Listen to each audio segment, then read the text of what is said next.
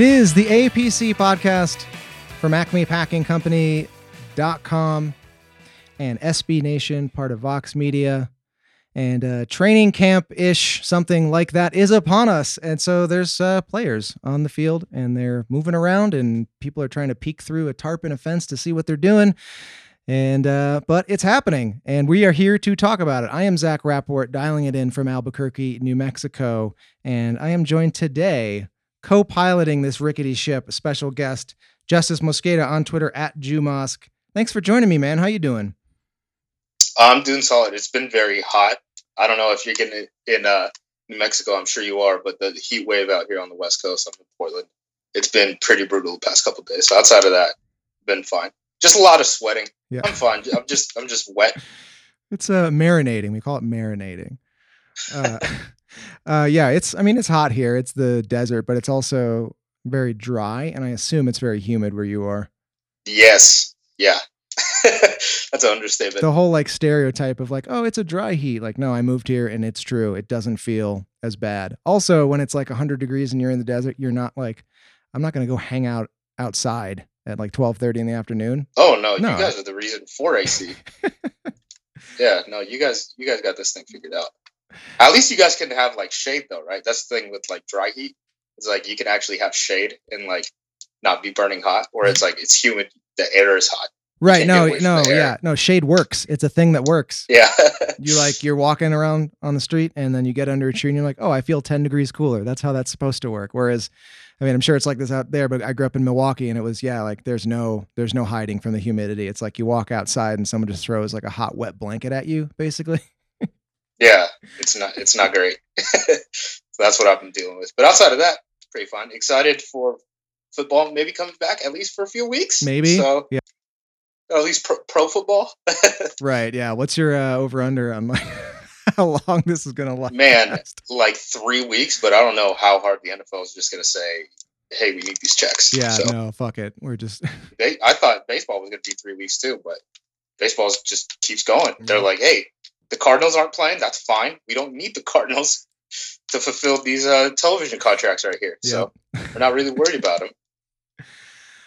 Oh, man. Well, I don't know. I, Uh, let's just get right into it, I guess. I kind of thought, um, you know, like I mentioned at the top, players are, uh, you know, in their uniforms. They're running around. They're do we think they're doing things that, you know, fans can't really be there. Some of them are trying to like peek through the fence, and we're getting like some glimpses. I got to be honest, I teared up a little bit seeing some of these glimpses because it's like the first. I know it's like putting people at risk, but it is kind of the first um, little glimpse of normalcy that we've had in, in such a long time. Um, but so I thought we would just kind of like talk generally about some of these players, some of what we think um, we might see developing here with the Packers in the next couple of weeks as they get set to kick off the season. And um, thank you, Justis, for joining me. I wanted to start with um, the wide receivers, because obviously many fans were not happy this offseason, not a newsflash. Uh, with how the Packers did or did not address the wide receiver. Um, so we've kind of ridden that, uh, ridden those takes to the ground. Um, but we haven't had you on in a long time, Justis, and the team is practicing again. Pads are on. Players are, you know, talking into microphones on Zoom. Um, so I guess I wanted to like check in with you, Justis, on today, August nineteenth, sort of how you feel about the wide receiver situation in Green Bay. Are you more like, now that things are happening and like, oh, everyone loves Lazard, maybe it'll be okay? Or are you, where do you fall on the spectrum of like optimistic versus pessimistic? I mean, they went thirteen and three last year with the same wide receiver core, basically. Um, I still think their their biggest issue is still just going to be speed receiver, because, I mean, Devontae can get open, but he's not necessarily like a a guy teams have to plan to take the top off the defense for. Yeah. So I don't know what's happening with, you know, M V S and his playing time at this point. Um, Camaro's get, getting snaps in the red zone. And I know Irvin did a lot of stuff, especially late in the year at wide receiver slash running back, whatever you want to call that. I mean, he's kind of like a jet guy too, just kind of get the ball in his hands, and he's, he's a faster guy, but I don't anticipate, at least as per the reporting right now, like, I didn't think that he was going to be, you know, like a starting wide receiver. But then you hear stuff where it's like, yeah, Aaron Rodgers, like he liked uh, Lazard two years ago. That's how he felt about Equanimeous Saint Brown this past year. And, you know, who knows what happens after you know, he comes back from injury. So maybe, maybe there's something that's going to happen there, but that's always going to be the issue. Yeah. Well, you mentioned speed and you mentioned injury.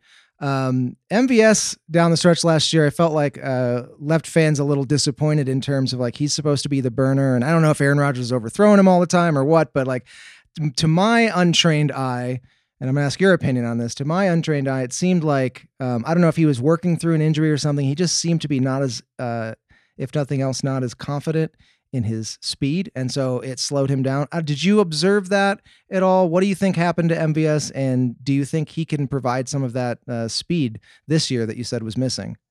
Maybe. I mean, he was definitely a guy who, it seemed like, maybe doghouse isn't the right term because we're talking about a player, but kind of seemed like it was in, uh, he was in Aaron Rodgers' doghouse just because it seemed like they were not on the same page for whatever reason.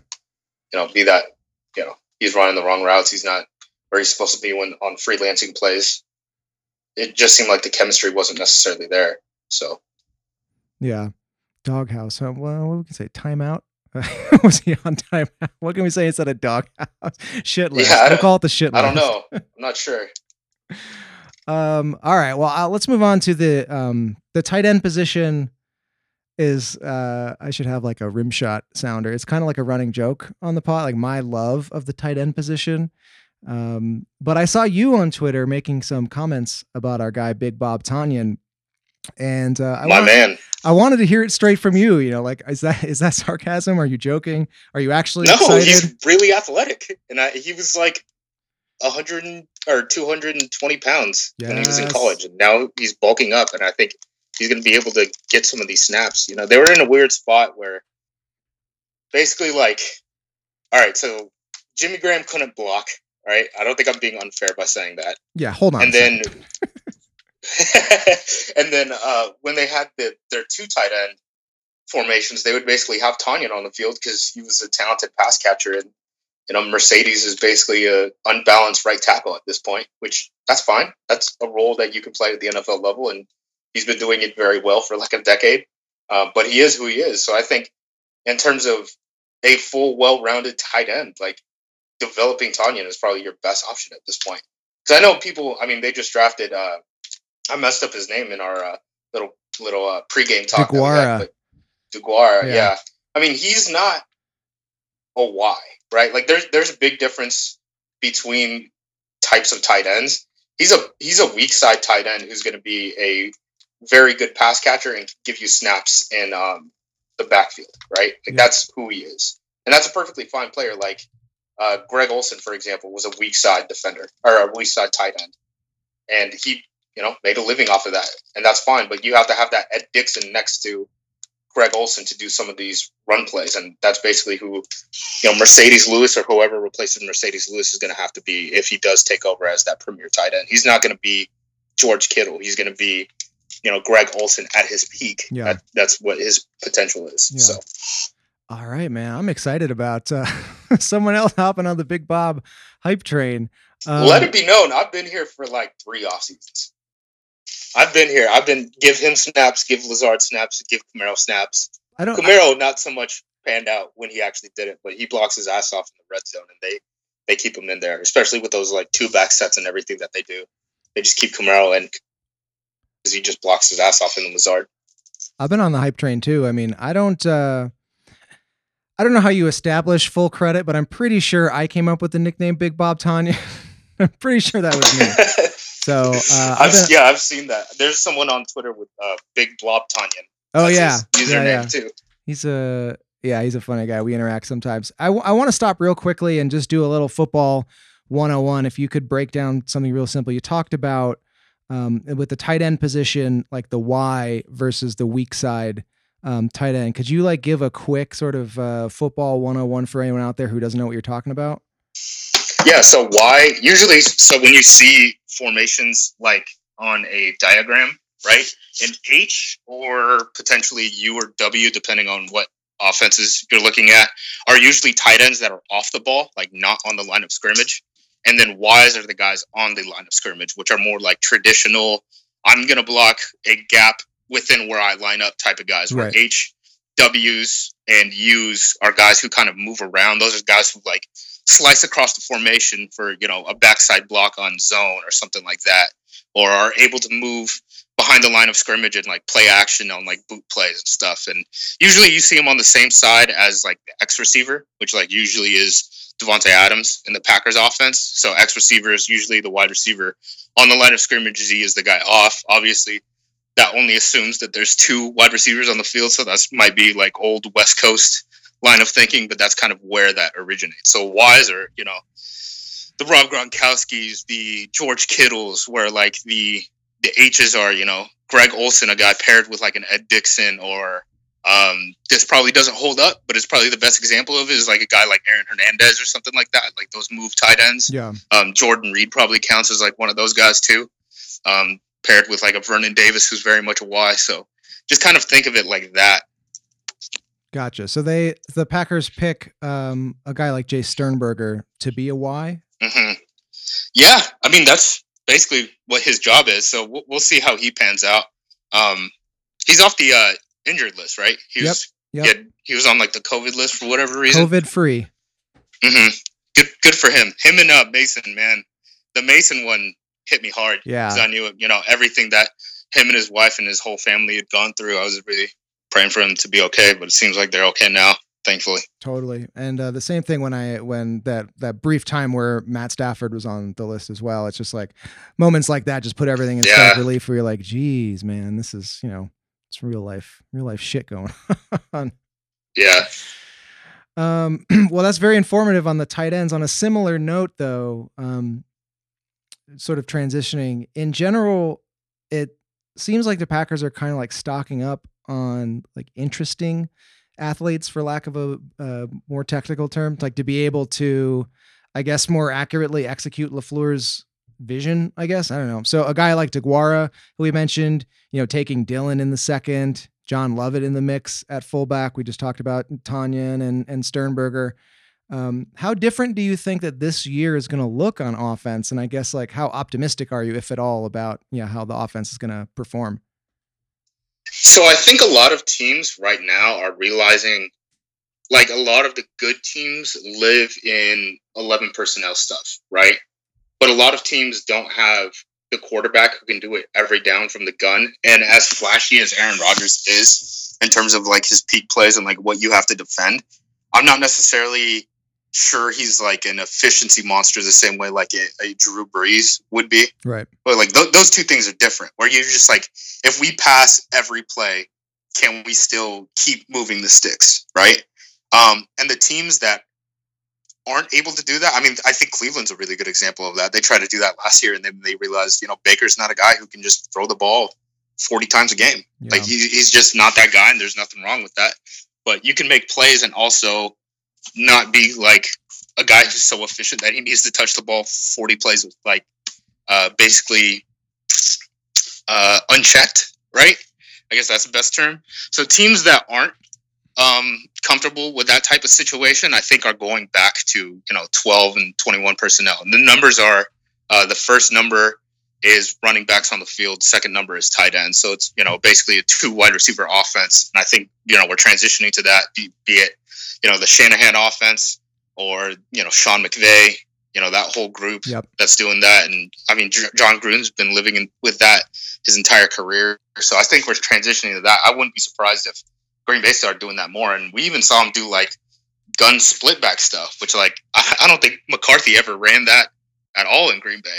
Yeah, no, totally. It's a totally different era. But in terms of like uh, possible success, though, you do you you see it working out, or you're just saying like that you see the trend happening, more teams are becoming hip to it, and you don't really want to put a stake in the ground as to whether or not you think the Packers are going to be any good at it? Um, I guess the big thing for me would still come back to speed at wide receiver. Yeah. Like if you have two wide receivers, it's Devontae Adams and Allen Lazard. If Devontae Adams is the fastest dude on the field, that's not necessarily a good thing as talented as he is. Yeah. Where like uh, you look at, let me look, uh, Rams, right? Like they have a guy like Brandon Cooks who can take up the top off the defense. So guys like uh, Robert Woods or Cooper Kupp, who's essentially a tight end, um, can get open in the lower region. So I'm not sure how that necessarily works, but at the same time, I mean, New Orleans is kind of doing some of that stuff too. And Michael Thomas isn't the fastest guy in the world, and he's getting, you know, one hundred catches like it's nothing. Yeah. All right. I want to uh, switch sides and talk a little bit about uh, the defense. Um, our old buddy Blake Martinez. I think um, most fans kind of kind of shrugged when the Packers... ten million dollars man. Yeah, exactly. Again, can't tell if you're being sarcastic. No, um, a lot of fans, you know, shrugged when the Packers moved on from Blake Martinez. Like, you know, ho hum, I like Martinez, but you know, if they can, they can figure it out. How do you feel about the inside linebacker position? Do you think fans are actually going to like uh, grow to to miss Martinez as the season goes on, or do you think like Kirksey can get it done, or or Burks, or or how do you feel about the inside? I think Burks, or I think um, Kirksey's going to do fine. The big question for me is like, I still kind of question what Mike Pettin's vision is. Like, it's kind of like a chicken or the egg thing, where it's like, okay, do you play dime because you don't have linebackers, or do you not play linebackers because you want to be in dime? Like, do you not invest in linebackers because you want to be in dime? And Burks was always a guy who worried me dating back to his days in Vanderbilt. Like, you could watch him against Alabama, and he shuts down a wheel route like it's nothing, and then you watch him in the run game. He's getting pushed fifteen yards back, and that's just not something that you could be doing at an S E C level and then assume that you're going to be able to do that better at the N F L level. Yeah. So I was never super optimistic about him. Outside of being a coverage guy, I mean, maybe playing like a Joe Thomas type role um, and getting involved in special teams. But I still wonder, like, how many inside linebacker reps is like Adrian Amos going to play and stuff like that. Um, in terms of alignment, not necessarily like I'm a line, I'm an inside linebacker now, just his alignment. Um, but I mean, they were doing a bunch of that. And then uh, who was it? Goodson? Was that like ninety-eight? Yeah, I'm pretty sure.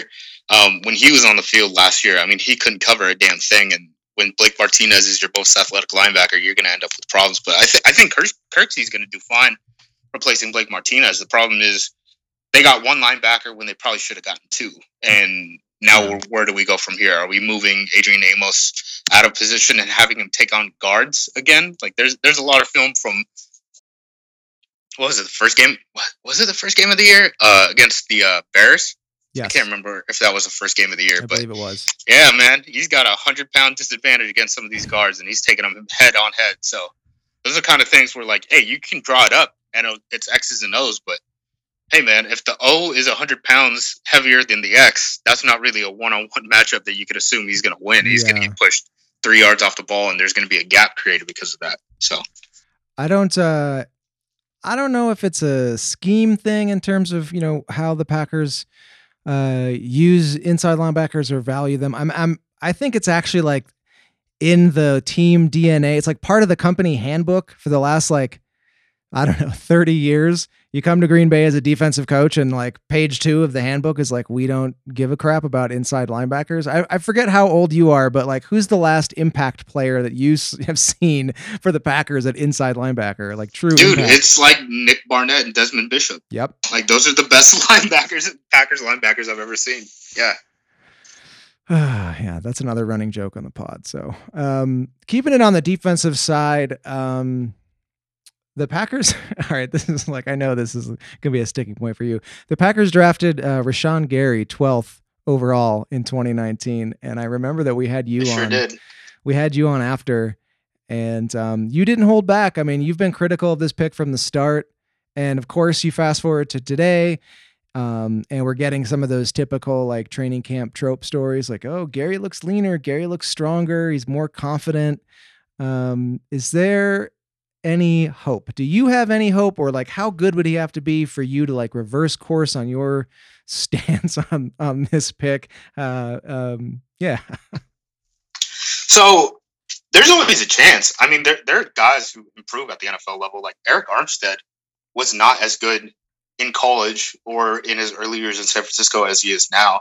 And that's basically all because of development. And he kind of has the same type of arc where, you know, he was a five-star recruit. He kind of underperformed at the college level. Someone drafted him high, and then eventually he ended up developing into a quality player. Um, so I wouldn't be surprised if Gary ended up being fine. But I mean, the, my biggest thing was always the investment into Gary, and then assuming um, that the investment was going to be worth it. Because if you have to wait till year three of Gary to really turn on, and then you already have two better pass rushers right. on the edge, right. and you drafted him at number twelve, mid first round, right? The, yeah. the draft, yeah, the draft value doesn't necessarily make sense there. Like, even if he does end up being like an okay guy, right? Um, so I'm not totally sure what he would have to do to kind of reverse course on that. But I will say about preseason stuff, man, we do this every year. We do this every year on the little hype trade stuff. So I, I'm going to wait until actual games. Um, not to say, you know, he's going to, maybe he is really good, but I'm just not going to trust uh, training camp tweets to uh, change my mind on that one. Yeah. Yeah. It's funny. Like, this is obviously a very unorthodox year. We've not seen anything like it. Uh, uh, I mean, from a reality perspective, but also just from a football perspective, the off season, getting into training camp, it's all, all of it is different, but the more things change, the more they stay the same. And we still have some of these, the same tropes kind of, kind of rear their heads. Um, speaking of, you know, the more things change, the more they stay the same. Is there, are there any uh, players that we haven't mentioned yet? Maybe like a bubble guy or otherwise that you're sort of interested in, that you have your eye on, or like you're quietly rooting for in camp? Nijman is still on the team, right? The Virginia Tech tackle. Oh yeah. What? Yosh Nijman? Is that how you say? I forget. Uh, I can't, I can't, I assumed it was Nijman, but that's, I think it's N I J M A N. I think I heard Wes, uh, Wes Hod say Nijman, so I'm going to trust him on that. But yeah, I mean, he is really athletic, and I think if he puts it together, um, he could be like a starting level uh, offensive tackle in the league, which, you know, they don't make very many of those guys, especially that play offensive line. Usually they go defensive line. Um, but I remember watching him at Virginia Tech, and I was like, this guy's just athletic as hell. And if he can kind of clean up his game a little bit, I think, you know, that's the type of guy where you can get an incredible um, level of production out of a guy who you basically got for free. And they've had him on the practice squad for, I think, two years. I think that's right. Yep, that's right. Um, but when you compare that to a guy like an Alex Light, where you're basically just kind of hoping, hey, man, if he has to play, we need to get like a game out of him, and then we'll sign the street free agent, or we'll move Billy Turner to right tackle, or whatever you need to do. Yeah. Um, so I think, yeah, I mean, I think he can be a, a quality offensive tackle. I haven't been as optimistic of a guy who is coming off uh, kind of like backup offensive tackles, I guess you would say, since probably Villanueva and for, for Pittsburgh, and then uh, Ty Naseki, um, who played for Washington off the bench when uh, uh, Morgan and uh, Trent Williams were there together. And then he ended up taking a contract with the Bills, and he's fighting for spots right now. But those, there's really very few backup offensive linemen who really have the quality of athleticism to really be considered a future starter, and I think he's probably one of the few. Yeah, man, developing and fielding consistently a good offensive line is so hard, and so many teams are so, so bad at it for years and years, for like a decade. Are the Packers just lucky? Like, what are they doing differently? I feel like the worst that I've seen their offensive line has been like fine.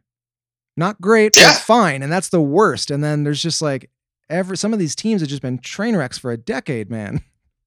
Yeah, no, uh, my buddy Charles McDonald has to go watch the New York Jets every day. So it's rough. We, we talk about that often, but yeah, um, they do do stuff that is different. Like, I will say, like, the level of athleticism that they attempt to target is much different than the league average. And they also look after uh specific guys, like that. All their guards, for the most part, are guys who played bookend in college. So like, they could play multiple spots, which helps for the development, right? Because if you're going to make a roster, and you make a roster as a guard, um, teams carry what, eight offensive linemen.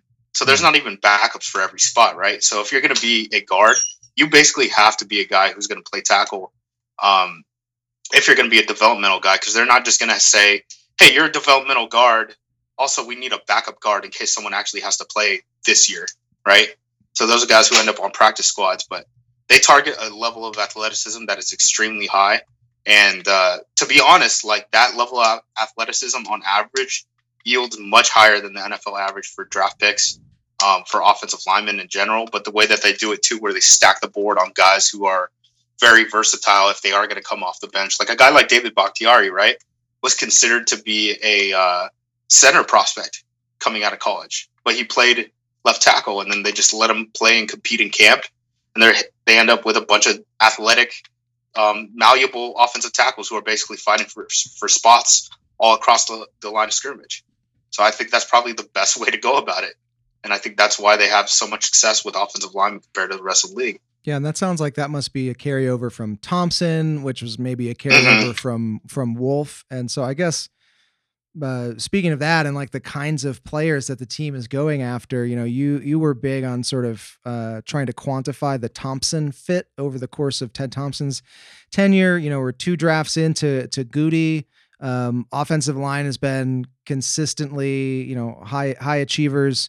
Are there other ways in which you think maybe Goody is uh, departing from from the Thompson fit, sort of in the in the types of players that they're looking for, or maybe some of their uh, thresholds, as you call them?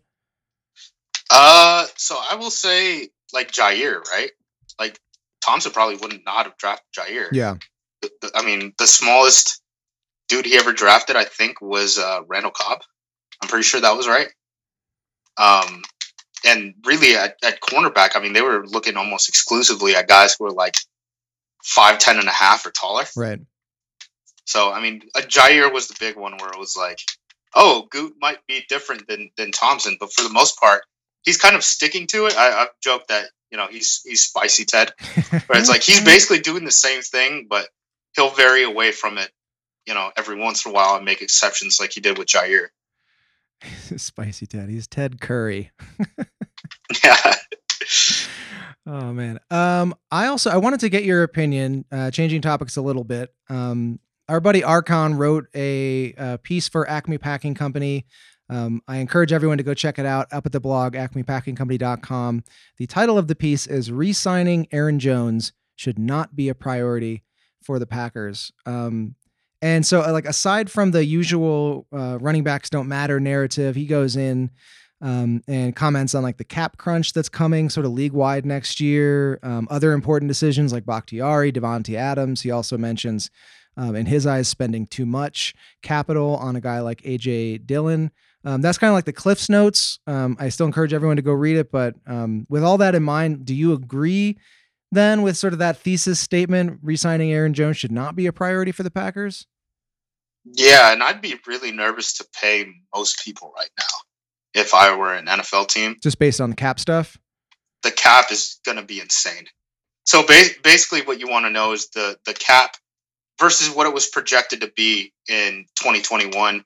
It is going to hit the minimum just off of um, fans not being yeah. uh, allowed in the stadiums. Yeah. It is probably going to be, you know, one hundred seventy million dollars, which is forty million dollars less than what was expected. And, you know, when a lot of these contracts were signed, and if players, so if players don't get their full guarantees this year off of game checks, because the league doesn't play enough games, those guarantees are going to get pushed in the future years. So it's going to be even harder to move, um, move contracts down the line than what was expected. So you're going to get into a spot where it's harder to get contracts off the books. Um, there's less money than you would have assumed, and then at the same time, that that that seventy, one hundred seventy million dollars that the N F L P A and the N F L agreed as the minimum was, they're going to hit that just off of not having fans. If they're not having games on top of not having fans, that one hundred seventy million dollars as the cap, basically floor, which is what they're going to hit based off of revenues, might last a couple years. Because it, it's not going to go back up until they basically have made up for the hole that twenty twenty is going to bring. Yeah. Right. So that is one of the biggest issues too, that I don't think people necessarily understand, where it's like, if, so for example, right, like uh, the Alex Smith contract is a very hard thing for the, the uh, almost said a slur, the Washington football team uh, can move away from, right? If there's only six N F L games this year, Alex Smith is going to be guaranteed ten game checks yep. in twenty twenty-one just because of that. So like, those are the type of issues that we're going to, we're going to get, where they're going to be guaranteed ten weeks of Alex Smith game contracts on top of the fact that their salary cap is going to drop forty million based off of what they expected when he even signed that contract in the first place. Oof. And uh, yeah, I'm, I mean, happy for Alex Smith. That's a, that's a mess over there. Yeah. Good for him. Good for his agent. I mean, he, busted his leg. He yeah. deserves every dollar that that he can get, but it's still a tough thing cap wise. It's funny because like Washington really needed at this very moment, they needed a feel good story. And that is a great feel good story, but it costs them so much money at a time when like no one can afford it. Yeah. He threw like, he's going to get like, uh, I think I did the math on it. He was going to get basically a quarter million dollars for every pass that he threw. Cause he's going to get ninety million off of that, that contract. Sounds like a good deal, man. It's a good agent. Yeah. Oh man. Um, all right. Well, let's move on. And uh, we put out uh, a note on Twitter at the A P C pod on Twitter. I'm at Zach Rapport and you are at Jumosk Justis. And um, just sort of asking for people's questions. Said we were going to have Justis on and, and let's, let's pick some brains. And uh, so we got some questions in, and I'll start with a tweet coming in from uh, someone I interact with uh, quite a bit on the pod uh, Twitter account, whose handle is impronounceable, at L L S S nineteen eighty-five. He writes in and he asks, given how rare it is that a Q B taken outside of the second half of the first round turns out to be any good, aren't people getting carried away about the prospect of Love being the imminent successor to Rodgers? Statistically, the vast majority of quarterbacks outside of the top ten are so so rarely um, outside of the top ten or so rarely seem to stick. Even Mariota and Winston are no longer starters. It seems to be more likely that we will have more of a Jimmy G situation at best than Love actually taking over from twelve. Uh, Justis, I want to get your opinion on that because Uh, all this heir apparent talk um, does feel a little bit premature, right? In that uh, they need they need Love to be really good first, right? That has to happen.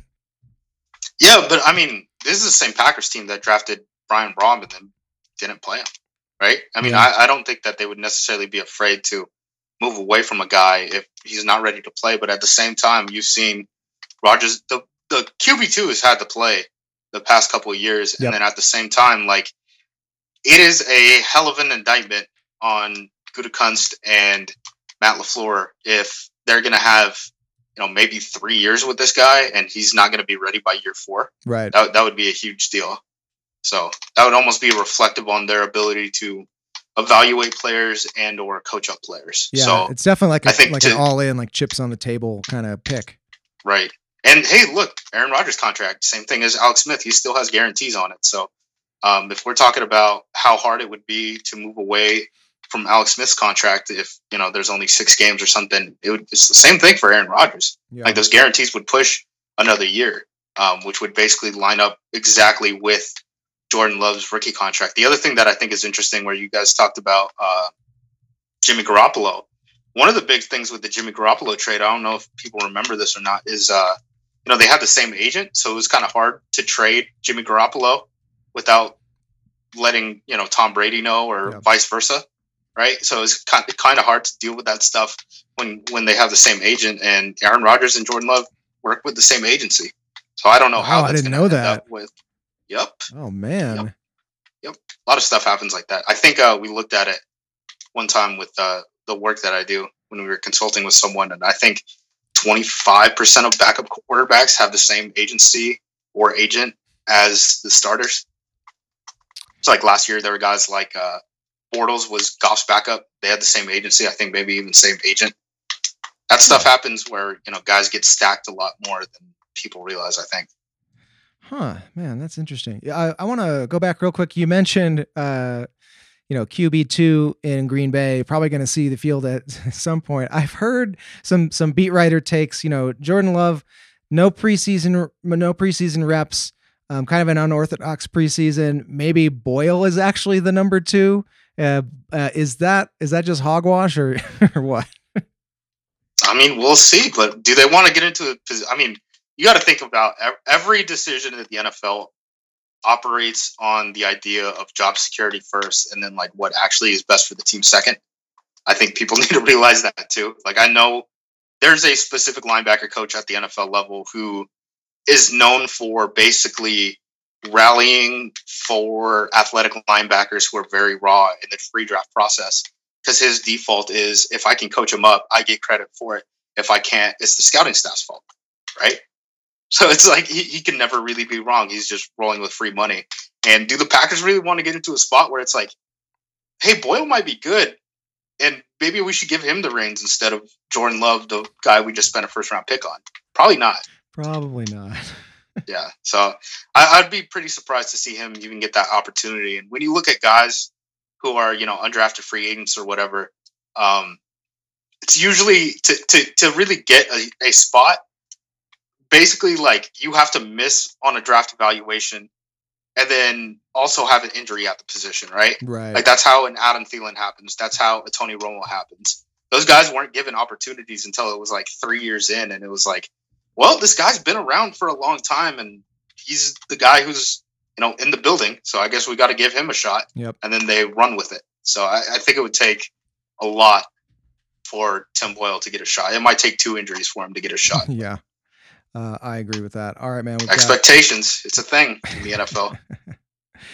uh, we've got two. Uh, I'm going to do two more questions, some fun ones to, to wrap up uh, here with you, Justis. The first one coming in uh, from our buddy, John Meerdink, who, who asks, what's your weirdest football take that you will defend no matter what? And I want to go first um, because it's only weird, quote unquote, because more people don't agree, but uh, the rule where if you're going in for the score and you fumble into the end zone and the ball goes out of bounds there and you don't maintain possession, it's a turnover. That rule to me makes total sense. Everyone hates that rule, but I will die on this hill. I one hundred percent think um, that it's a totally fine, sensical rule. And if nothing else, I feel like um, there would be a laundry list of other rules that I'd change or tweak before that one. So that's like my, my weird thing that like every, it happens like once every two years and everyone freaks out. And I'm like, I'm just in the corner. Like makes sense to me. No, I, yeah, I, I, my buddy, uh, Patrick Claiborne, who works for N F L Network, every time it happens, cause he hates it so much. And, uh, Chuck and I defend it to, to our death.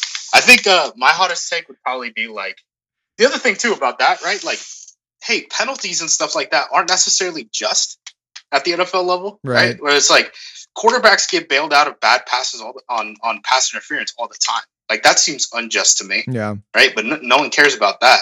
Um, my hottest take: we should throw field goals. Throw field goals, and we throw field goals with someone who hasn't thrown a pass on that drive, and that's how we develop backup quarterbacks with just hoses. We get rid of all the clipboard holders, and every backup quarterback just has an absolute hose. So you got, so for like, it's like a fifty yard field goal and you're back there and it's like the same formation, but it's just someone back there ready to throw. You could just leave him back there by himself if you want to. It's like I've never free, thought of the rush. Like a free yeah, shot. Just let him rip it. And then you're in field goal range, much closer, like much, much further away. Oh man. More points. Field possession matters less. It'll incentivize fourth downs, et cetera, way more. All right, everybody, please direct your feedback on that one at Jumas. uh, one last, uh, one last fun question here um, coming in from Glenn. And he says, um, okay, you can bring back one deleted menu item from Taco Bell, uh, but you have to cut one Packer starter. What is the one menu item and what is the player? I don't know about that. I don't know about that uh, one. The, uh, the Fritos burrito, oh, man. First and foremost. My second option would have been potato tacos. They got rid of both of those, like in this last wave of cuts, and I've been absolutely crushed. Oh man, uh, because of it. And then uh, Packer starter, it's Billy Turner. Yeah. Do we, do we get the cap? The cap? There's no cap implications for this either. He didn't. That specify. Might be a net positive. That's a net positive if we get rid of him. You know, he didn't specify, but I'll allow it. It's yeah, we'll go cap implications. Yeah, two birds, one stone. Uh, my favorite. Um, Billy Turner's a good, I might have to steal that one, but uh, in terms of the menu item, I don't think so. I've always um, loved the cheesy gordita crunch. It's not actually on the menu anymore, right? They'll still make it for you, but it's not on the menu. Is that right? I'm not sure. I'm staying away from that. I don't know. I haven't been in a Taco Bell uh, in like a decade, and I'm sure my body thanks me for that. You live in New Mexico too. Yeah, so it's what's, true. What's even the point? That, Why would you? Man, people are in Taco Bell here and I just want to like walk in the door and be like, what are you doing, man? What are you doing? But New Mexican food, which is obviously very prevalent here, is very different from whatever the hell Taco Bell is. And that's now slander on Taco Bell because I do like it. But anyway, my body does not really like it. I think um, on that lovely note, I'm going to hit this goofy polka.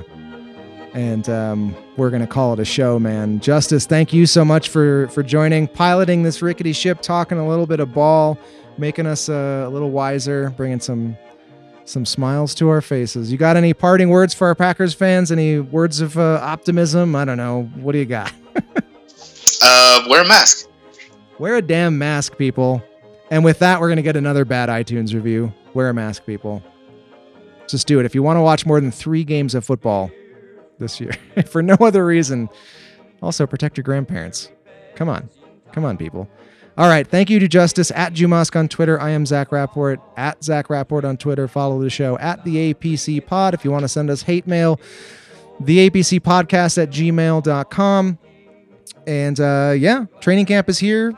Things uh, allegedly are happening. There's some pictures. There's new rules about what, uh, what beat writers can and can't say about what's happening on the field, but I hear stuff is happening, and soon enough, um, we'll have a team and we'll have some games, and we will be here every step of the way with you guys as we try to make it one game at a time through a COVID era N F L season. Keep it locked into acme packing company dot com for all your Packers needs.